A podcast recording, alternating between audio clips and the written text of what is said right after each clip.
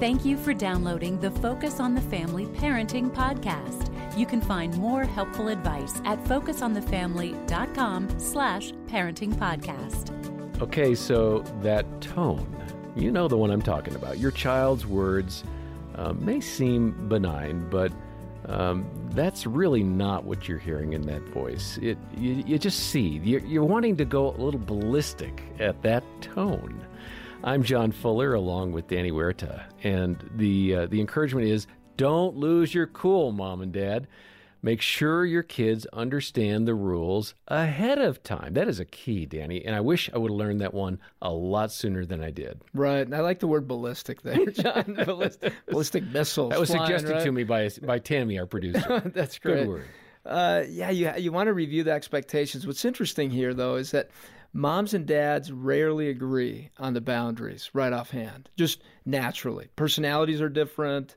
They've been raised differently. They may not agree on the full deal. Make sure you're not showing that in front of the kids, because that disrespect, it grows with that. Well, and if the kids sense a hole that they can manipulate, they'll drive a truck through that thing real fast, won't they? They will. And they will use some tones to gain the favor of one parent or another. So know that when your child is doing that, don't take it personally. Certainly help them maybe with, hey, you can try that again with respect piece, or just helping them know that this is something that's expected. You're not asking, please, hey, please get this done. It's time to get this done. Well, this is not a problem for me. It might be a problem for you. And if so, I hope you'll listen in as we hear from, and I'm being facetious, of course, as we hear from Dr. Henry Cloud and Dr. John Townsend. They talked with Focus President Jim Daly and me about that disrespect and nipping it in the bud. Talk about the fact that failure in our lives, especially as young people, teach us such profound things and give us character. And that's right in the Bible. It's absolutely in the Bible. And the autonomy that is, if people could really see how God does this and realize that's the way he wants us to do it. If you go back to Genesis, very interesting, we never see this. God tells Adam to go name the animals, and then it says, and then the Lord watched the man to see what he would name them. And the whole thing of parenting, where parents are stepping in and doing things for the kids instead of letting them struggle, figure it out for themselves, have to fail a few times, and sending them back, giving them a little help. You raise healthy kids by giving them two things, warmth and high expectations. And this whole culture out there about your kid's special just because they show up, it's a big, big problem. And the whole emphasis, I don't want to hurt their little self-esteem. Kids have self-esteem, which is a bad concept anyway, but kids have a good self-image because they're competent. And you raise confident, healthy kids by building skills and competencies, not by telling them they're special just because they show up. Well, you know, so often we're talking here about prolonged adolescence and the fact that 20-something, particularly boys, 20-something boys, are acting like teenagers rather than 20-something men. And you know where we hear it from? We hear it from the 28, 30, 32-year-old single women that they can't find any adults to date. But here's my point in that, Henry, is that so often we're pointing our finger at them saying, how could you act like this? But we should turn that finger toward ourselves as parents and say, you created that to a large degree. Even with a kid that age, the best thing you can do instead of feeling hopeless like nothing can happen here is to say, what can I do to love this person and be for them and on their team? But what can I do to help them increase their accountability for their lives?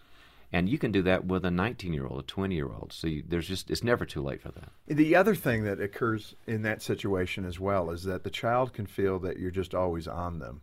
And that the bond of love, at least from their perspective, is broken. It's what they feel. They feel that it's only about the rules, that I need to perform in order to get your love. And then you're on a pathway to disaster. Yeah, and a lot of times that's not the result of the rules being the problem. It's the problem of the not having the warmth. Is, as a parent, you've got to be strict and say, here's house rules, here's what I expect in grades and conduct and all that. But are you taking initiative to enter their world? to ask them how it was today and to ask them what they want to do, and let's go do something, and let's go get ice cream and work out together, whatever. But as much as you put down the rules, you've got to put that much more warmth in the equation. Mm-hmm. The kids need both. It's all throughout the Bible. You know, Romans says, it's the kindness of the Lord that leads us to repentance. Right. And so the formula is always a two-step. Connect before giving any kind of rules or expectations. If you're giving rules without relationship, it leads to rebellion. Absolutely, you cannot do that. That's the law. The law makes things worse, not mm-hmm. better. But grace is not the absence of standards. Grace is an empowering love and a helping somebody to have the abilities to do what you're expecting. Another law that you talk about is the law of respect, and that's in your book, Boundaries with Kids. This one touches me close to home again, because I think at times if there's something our boys will do, it's that burst of disrespect, yeah. especially yeah. toward mom. And I don't tend to get a lot of that, but it troubles both of us, but really troubles Gene. And we engage it. I think there's a psychologist on secular radio, James Lehman, who talks about changing your kid in 60 seconds. And what are some things you can do in this area when your kids are a little older, probably, 9 to 12, maybe that preteen, and certainly those teen years, where the respect becomes a big issue within the household? Because you've been pretty good about the rules. Hopefully you've expressed love. Respect's more subtle.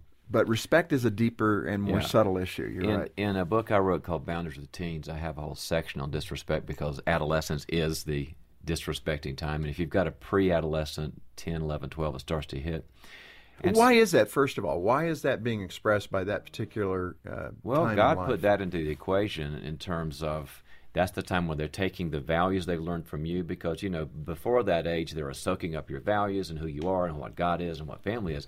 And now it's time to rethink that and think, well, what do I really believe, so that they can do the leaving and cleaving process that God talks about in Genesis 2. This is when they're working out how much do I take from what you're saying and how much do I not take. They're becoming a grown-up, so it's a messy time. But I break down the respect issue into three categories, actions and words and tone. And you've got to have a clarity. You and your spouse sit down and say, here's what we need in terms of actions. In other words, if you don't like my rule, you can't walk out and slam the door if you don't like it. That's an action. That's a disrespectful action. There'll be a consequence for that. You don't have to like the rule, but you close the door quietly. Tone of voice is that disrespectful tone, and you know it. And if the kid says, I don't know what you mean, you have to do it for the kid and say, there's this sneer in your voice, and you have to be able...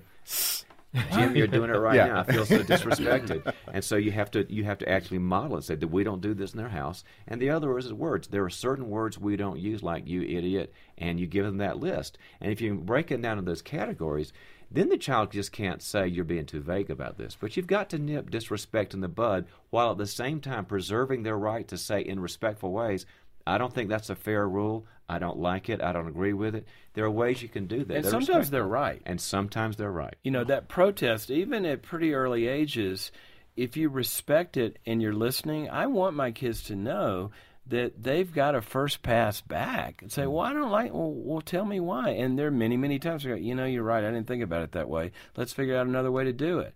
And then they also learn that when you mean it, you mean it. If sometimes they have the ability to teach you something and negotiate, that's really good. What you don't want a character that is always pushing and negotiating and can't receive no.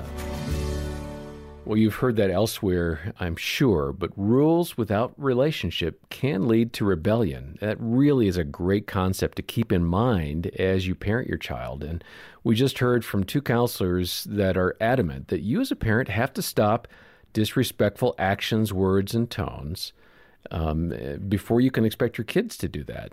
In laying down the rules, it is important to make sure that you have a strong relational connection with your son or daughter. The two have to go hand in hand. How do we do that, Danny? They do. And John, even before that, there needs to be a safe learning environment, just safety, basic safety and provision in the home. And then you have relationship where you're spending time together, you're having conversation, you're respecting one another, And that can take a lot of refining, a lot of time. It's not perfect for sure. There will always be conflict in the home until we go to heaven. So just know that. It's not going to be a perfect family. Not even in Scripture, there are a lot of messy families. Mm-hmm. Then when you move past that relationship part on a continuum, you see that relationships lead to good boundaries. And you have to bring boundaries, limits to a variety of things. Our body even has limits. Our skin creates that boundary that our body needs to exist. Our whole universe is built around that. And to remind kids of that playing a game, I love using this one frequently with kids. If we played basketball and there were no rules, it would not be a fun game. If you played football and there were no rules, initially you'd say, oh, that'd be a lot of fun, but it really would become very frustrating and people would get angry. A home is the same thing. It can be lots of fun, but you need rules, you need boundaries, you need parameters within that relationship that you guys are having a common goal together, that you want to have the child grow up, have more control on their own, more trust, experience life at its fullest. Within that, you need some parameters. Yeah, and I've had somebody that helped me understand that it's good for me to affirm vocally that, listen, I'm in your corner. I'm all about helping you grow up and get to success in life. I'm all about, as your dad, I'm all about equipping you. It doesn't mean I give you everything you want, but I'm in your corner. I want to support you. I want to help you. And we're going to have times where we have different opinions about what that looks like. But just know that when we talk, it's because I have a heart for you. It's not that I'm just being capricious about, 10 o'clock because 10 o'clock because 10 o'clock, right? I mean, you've got to really go out of your way, it seems these days, to affirm verbally where you're at in the relationship. And your child may look unhappy. Don't take that as a threat. They're coming up against a fence that they may not be super excited about, and that's okay. They're adjusting to that reality, and maybe you can ask a question. So I can see in your face that you're not very excited about this boundary. Help me understand what it is that you don't like about this, and listen to it, and take it in, and say, I totally get that. It's still going to be there. But I heard you, and I can understand why that would be frustrating. Yeah. Well, Drs. Cloud and Townsend are so good in this concept of boundaries and expectations, and we want to make their book, Boundaries for Kids, available to you. We've got it at the website, but here's what we'll do. If you can make a generous donation today of any amount to help Focus on the Family and what we're doing in equipping parents and in saving marriages, in speaking life to the culture, make a donation of any amount, either a monthly pledge or a one-time gift, and we'll send Boundaries for Kids to you as our thank you gift. And then finally, as you work to curb that disrespect, you might want to look into our new launch program that helps your child transition into and then out of the teen years very smoothly. And we'll have details about that and other helpful resources in the show notes. Next time, how to stop that cycle of fighting that can start like clockwork every day right after school. We're going to hear more from Drs. Cloud and Townsend. And for now, on behalf of Danny and the entire team, I'm John Fuller, and this has been the Focus on the Family Parenting Podcast.